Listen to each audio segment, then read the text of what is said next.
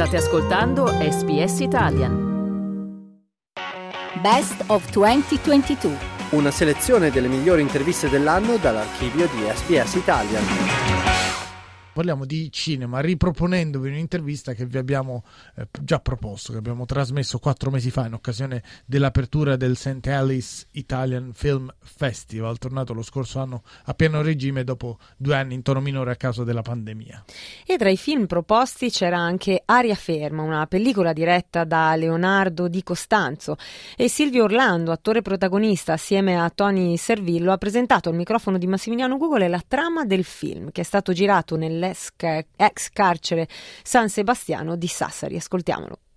Ci troviamo in una situazione un po' al limite, un incidente di percorso burocratico all'interno del, eh, dell'amministrazione carceraria di quel carcere che produce una serie di errori di comportamento da parte di tutti quelli che sono all'interno del carcere che potrebbero procurare eh, così, una catastrofe. In realtà apre una porta verso una nuova possibilità di rapporto tra, tra detenuti e guardie carcerarie.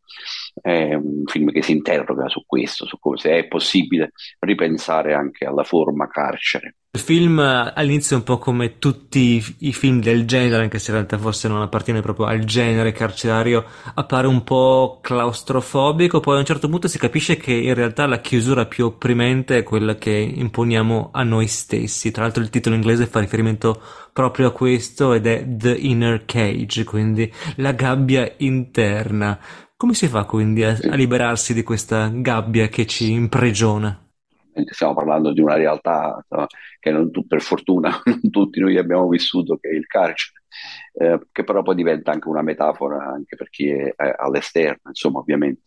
Diciamo che il carcere fa parte di una catena di violenza eh, che si innesca nella società, insomma ovviamente. Ci sono persone che commettono dei reati, quindi esercitano una violenza sulla società civile, la società civile reagisce eh, con la violenza, perché il carcere è sempre violenza, anche quando non è brutale o, o così eh, esercitata con, con, con, con, gli, con gli stilemi classici. Il chiudere dentro una persona per 10-20 anni è una violenza infinita e quindi il, bisogna capire come si può interrompere questa catena di violenza eh, infinita, eh, data e ricevuta, insomma, pensando a forme alternative anche al, al carcere, insomma, e questo, e questo film um, si interroga anche sulle scelte individuali, no? anche nel modo di come si interpretano i ruoli eh, istituzionali in qualche modo. Quindi se si mettono degli elementi di compassione e di ascolto reciproco, forse le cose potrebbero andare un po' meglio. E la sua interpretazione, che è stata premiatissima, è contrassegnata anch'essa un po' come il titolo da una certa immobilità, mi spiego. Aria ferma e anche volti abbastanza fermi, quello di La Gioia, il suo personaggio, e anche quello di Gargiulo, che è interpretato da Tony Servillo. Volevo chiedere se è stata una scelta vostra o una scelta del regista e quindi se ci può dare un po' un piccolo assaggio di come si costruisce un personaggio, in questo caso quello di La Gioia.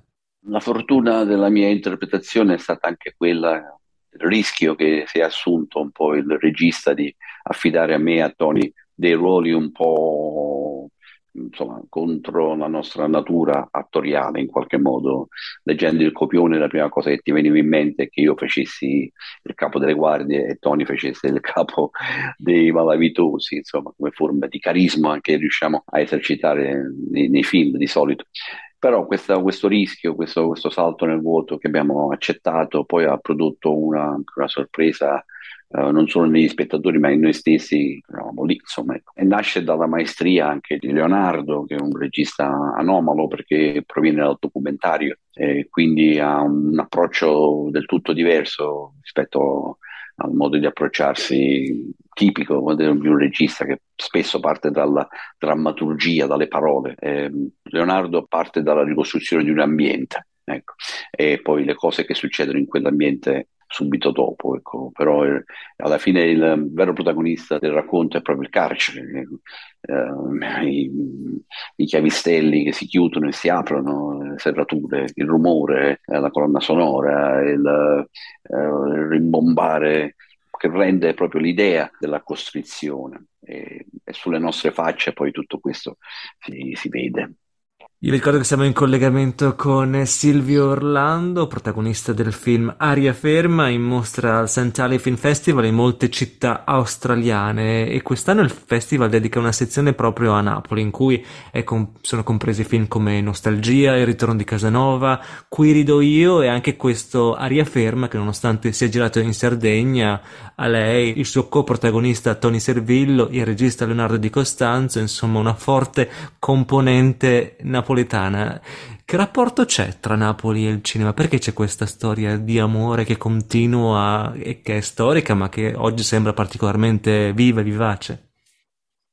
Ah, sai, eh, adesso effettivamente la collocazione nella sezione napoletana di questo film in particolare è un po' strana, insomma, ehm, non è che la capisco tanto, perché in realtà il rapporto con Napoli è, quando viene rappresentata a cinema è particolare, nel senso che Napoli, anche quando è sullo sfondo come semplice ambientazione, in qualche modo, per forza di cose, diventa protagonista.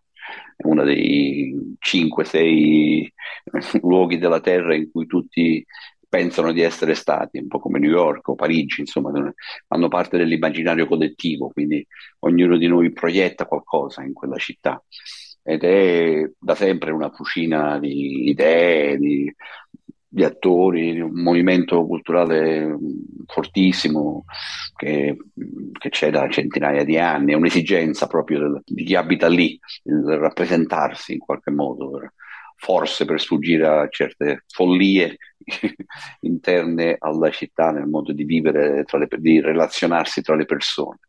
Un'altra domanda un po' personale, comunque dedicata a lei, non tanto al film. Eh, lei che ha fatto tantissimi film, ha lavorato con alcuni dei più grandi registi italiani, volevo chiederle se c'è ancora un, un film che le piacerebbe fare, ancora un sogno da realizzare. Eh, questa è sempre una domanda a piacere che mi mette sempre un po' in crisi. eh, io, io, sto attenta ai sogni, i sogni sono, alle volte ci fanno vivere meglio, tante altre volte ci fanno vivere peggio perché ci mettono sempre in uno stato di ansia per il futuro, eh, la voglia di realizzare qualcosa. Alla mia età, io ho 65 anni, insomma, eh, aspetto quello che succede senza desiderare troppo per vivere un po' con un po' di tranquillità il tempo che mi resta. Ecco. Tante le opportunità, mi sembra che arrivino come questo bellissimo film che ho avuto la fortuna di vedere in anteprima, Aria Ferma, ne abbiamo parlato e così per chi sta in Australia magari manca un po' dall'Italia. Le vorrei chiedere in conclusione se in Italia, secondo lei, l'aria in questo momento è ferma o si comincia a muovere o si muove. Ho paura che si sta muovendo nella direzione opposta a quella che eh, io personalmente mi auguro. Cioè, c'è una pericolosa area di um, reazione, aria reazionaria con delle tendenze un po' a a un ritorno a valori che pensavamo un po' sorpassati, ecco, e con il rischio anche di perdere dei diritti di cittadinanza proprio che, che sembravano oramai scontati. È una, un'area ovviamente che si respira un po' in tutto il mondo. Non diciamo il finale chiaramente, ma il finale è uno di quei finali che non finisce, perché la storia continua come in realtà ogni storia che si racconta poi deve per forza continuare. Lei se l'ha immaginato come continuerebbe questa storia? O le storie secondo comunque un attore o comunque secondo anche lei da spettatore in qualche modo sono finite in quel momento? Ma io spero che più che quello che, quello che riguarda la storia dei personaggi del film, poi alla fine è sempre interessante come va a finire nella testa delle persone che vedono il film, se, se riescono insomma a, ad avere dei dubbi, insomma, se la storia contribuisce a creare una discussione, una, come dire, un, uno spostamento verso appunto, come dicevo all'inizio, un ascolto verso gli altri. Ecco, questa è la cosa che poi è più interessante, al di là poi di cosa succederà a questi due oramai anziani personaggi che per quanto possano immaginare un futuro, comunque gran parte della vita è andata. Ecco. Cliccate mi piace, condividete, commentate, seguite SPS Italian su Facebook.